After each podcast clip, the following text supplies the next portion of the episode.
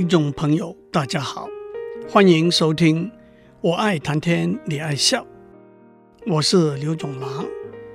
我们透过孔子和子贡的对话，讨论行销学里头讲的行销的四个重要因素：marketing mix、产品 product、配送和管道 place、促销 promotion 和价格 price。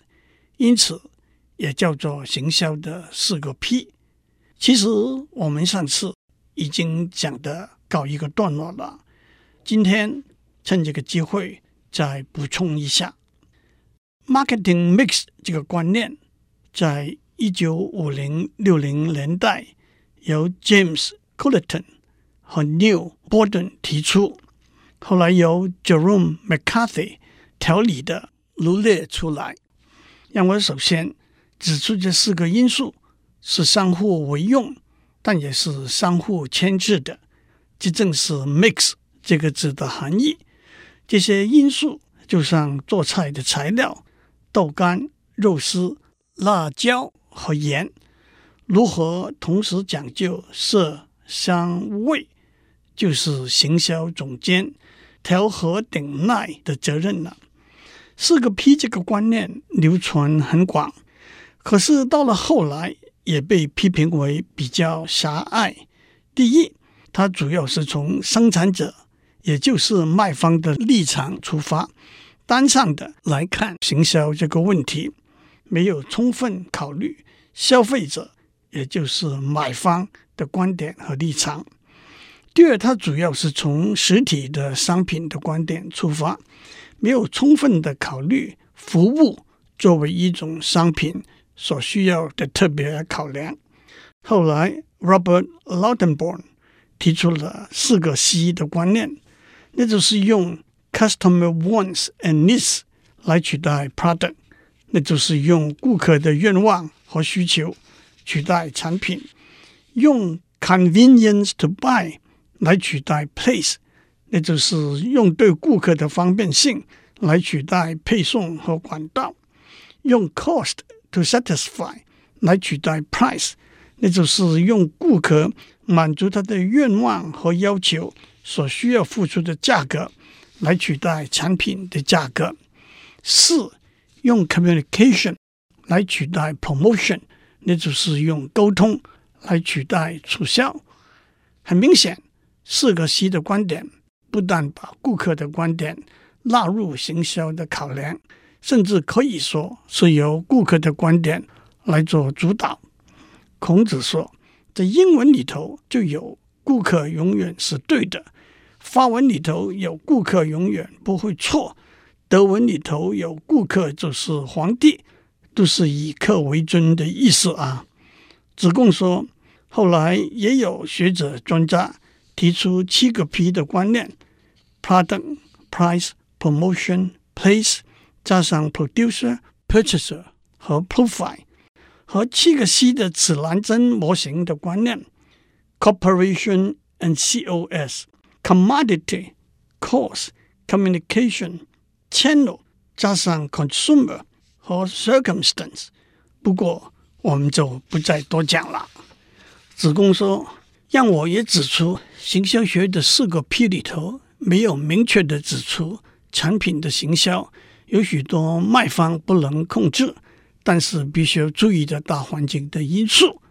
我补充一下上次讲过的：第一，人口和经济环境，人口的数目和消费者的数目有密切的关系。现在我们常常讲，中国大陆有十三亿人口，印度有十二亿人口。都是很大的消费市场。此外，婴儿产品、银发族产品也都占有不同的市场。经济富裕的地区对产品的品质会比较重视，也可以支持比较高的价格。消费者对不是生活上必需的精品也会有比较大的购买力。反过来，贫困的地区对产品的分量和价格的低廉比较重视。说过多话是最高的指导原则。孔子说：“你应该还记得中国历史里头五胡十六国这一段时期里头，前秦和东晋之间的一场大战——淝水之战。前秦苻坚在相当短的时间内统一了北方，自觉国力已经足够强盛，打算南下攻击东晋。他手底下的人劝阻他说：“东晋有长江天险之利，不可掉以轻心。”苻坚却毫不犹豫、豪气万千地说：“我拥有百万大军，只要士兵将他们的皮鞭投入长江，就足以阻断长江的流水了。有何险之有？”这就是“投鞭断流”这句话的出处。二零一四年。被称为光棍节的十一月十一日，光是中国阿里巴巴旗下的子公司天猫，在网上购物的总额就是五百七十亿人民币。这两个例子都说明了在行销里头广大的群众群的重要。子贡接着说，讲到产品行销的大环境，第二个要点是技术和自然环境。技术的发展会带来新的产品，但是那是比较好的产品，还是比较便宜的产品呢？一九七八年，爱迪生发明了白炽灯泡；一九六二年，Nick Holland 发明了红光的发光二极体 （Light Emitting Diode，LED）。今天，白炽光灯泡的平均寿命是一千两百小时。LED 灯的平均寿命是两万到五万小时。用同样亮度的白炽灯泡和 LED 灯相比，消耗电能大约是十比一。换句话说，产生六十瓦白炽灯泡用的亮度，同样亮度的 LED 灯只要消耗六到八瓦的电能。价格呢？LED 灯是白炽灯泡的十倍到二十倍。那么消费者又会做怎样的选择呢？至于自然环境的不同，对产品的需求往往也有不同。在新加坡、马来西亚等热带地方，大多数的汽车都没有暖气机的配套。反过来讲，在北美、北欧等寒冷地区，汽车的引擎往往会加一个预热器 （block heater），帮助汽车。在低温中停放了一段长时间之后，比较容易启动。基本的原理是用电热避免引擎中的机油凝固。在台北，大街小巷都是卖伞的商店和摊子。在美国的西雅图，除了在百货公司之外，很难找到一个卖伞的地方。台北每年的雨量大概是西雅图的一倍。台北常常是倾盆大雨，西雅图却多是微微细雨。台北的女士们在夏天大太阳底下都会张开伞，保护白净的皮肤。在西雅图，大家巴不得在太阳底下来个温暖的日光浴。更何况台湾有许多制造雨伞的厂商。子贡接着说，讲到产品行销的大环境。第三个要点是社会和文化环境。由于宗教信仰的不同，有些地方牛肉的销量比较少，有些地方猪肉的销量比较少。在中国和许多亚洲地区，红色代表喜庆和幸运；可是，在南非，红色代表哀悼。因此，衣服和装饰品的设计也有不相同的地方。在日本，许多家庭还是习惯在榻榻米上吃饭和睡觉，因此家具的销售和欧美地区相比也有不同的地方。有些国家对即使是远在别的国家地区生产的产品，劳工的工作环境，尤其是儿童劳工的保护，会特别关怀和注意。第四是政治和法律环境，严谨合理的法律。清明安定的政治环境都能让行销通畅顺利。反过来，贿赂回扣的行为会带来不良的后果。二零一四年，全球第六大的英国制药厂 GSK 格兰素史克在中国被控行贿的罪名成立，罚款三十亿人民币，这是到现在中国对行贿开出最大的罚款。几位高级主管也被判有期徒刑两到四年。但是在许多西方国家，游说 lobbying 不但是合法的行为，而且花在上面的费用是相当可观的。按照一个二零一一年的估计，美国一年花在游说上面的费用高达三百亿美元。光是在 Washington D.C. 注册的合法的游说者有一万多人。一个民间团体，例如农场主人协会、制造商协会、来福枪协会，或者几个有共同利益的大公司，例如汽车制造商或者个人。甚至外国政府都可以通过从事游说的公司或者个人，向政府的立法和行政部门，当然也可以向社会大众表达他们的意见，目的是争取保护自己的利益，这自然也包括商业在内。说到这里，孔子说：“这可真是在太阳底下无心事了。”鬼谷子的两个学生苏秦、张仪。可以说是最有名的两个说客。你还记得张仪游说诸侯不得志的时候，有一次陪楚国的国相喝酒，被怀疑偷了国相的玉玺，还被狠狠的拷打了一顿。回到家里，他的妻子跟他说：“你如果不读书，不去游说，就不会受到这种耻辱了。”张仪问他的妻子：“你看看我的舌头还在吗？”他的妻子笑着说：“还在啊。”张仪说：“那就行了，有舌头就足够了。”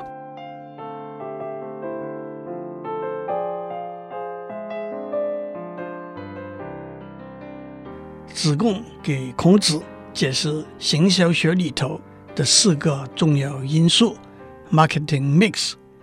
开场白过了之后，子贡就一一论述产品、配送和通路。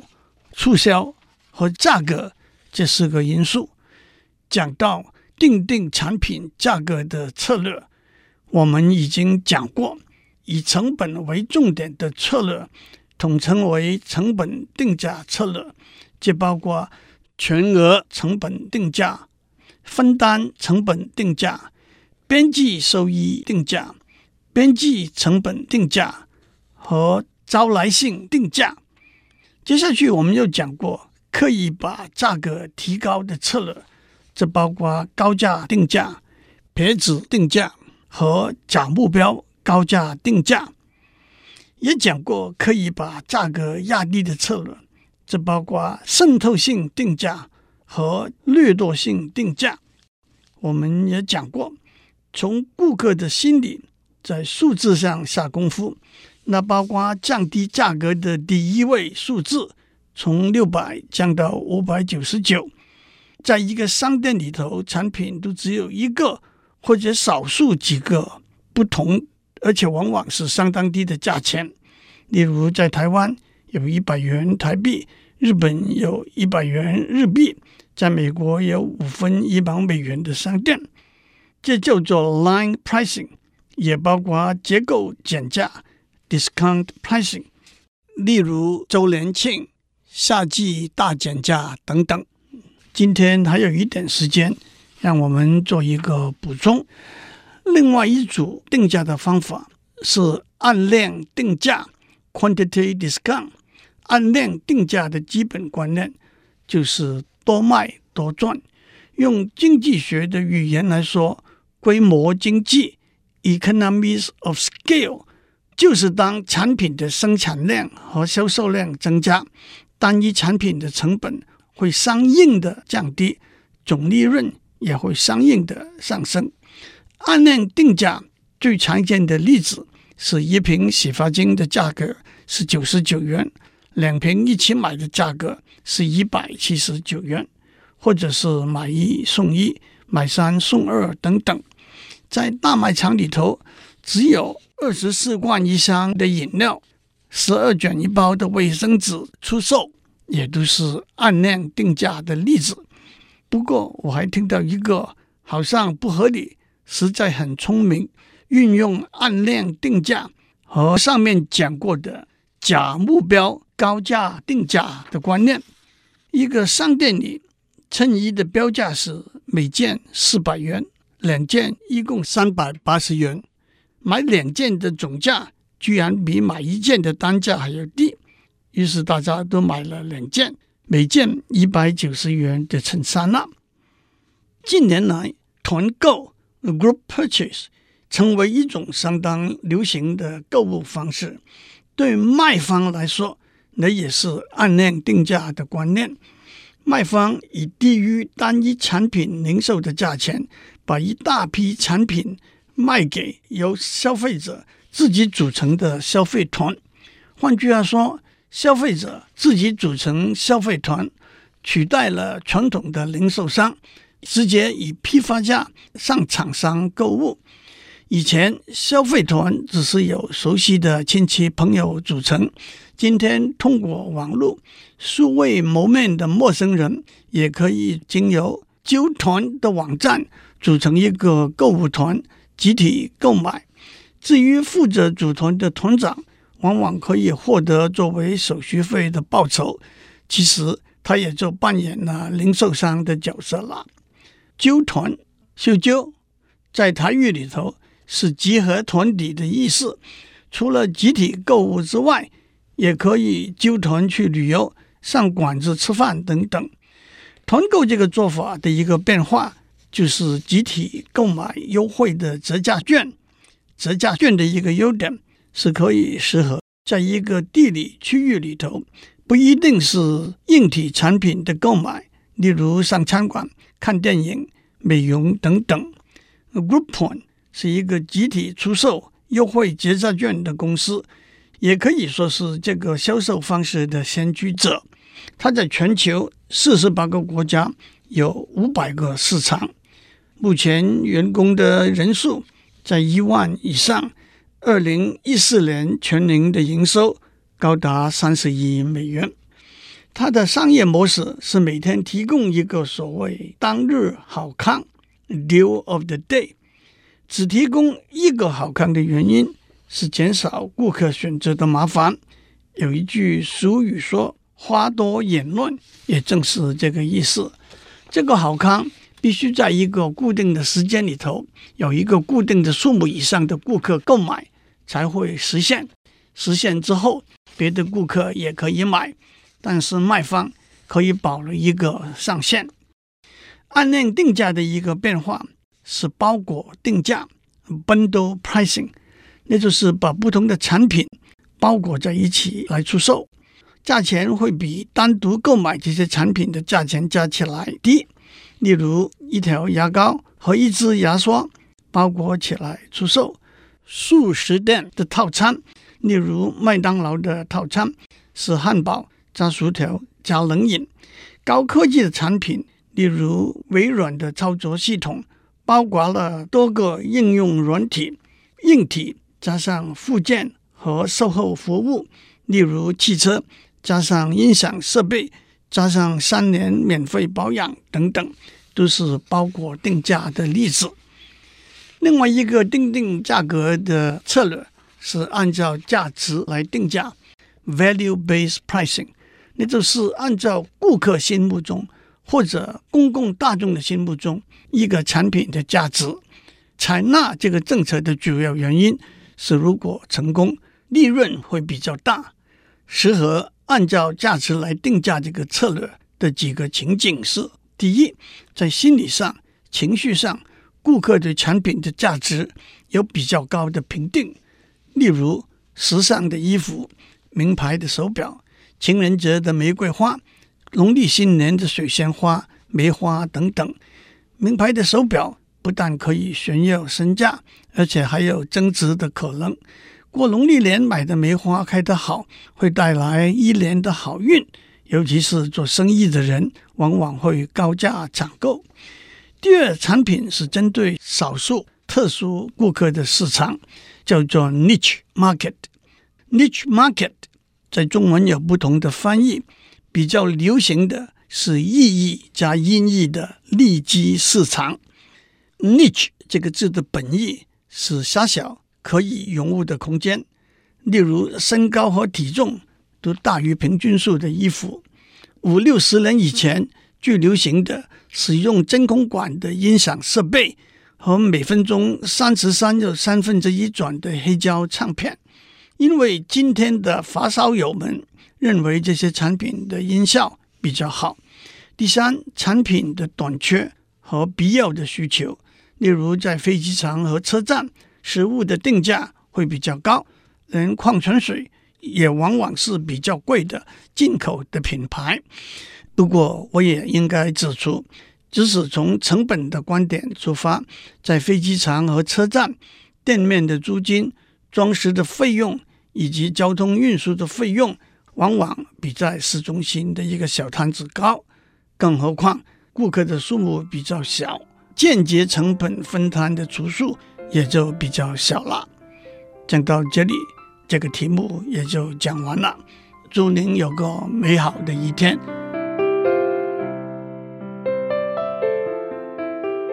以上内容由台达电子文教基金会赞助播出。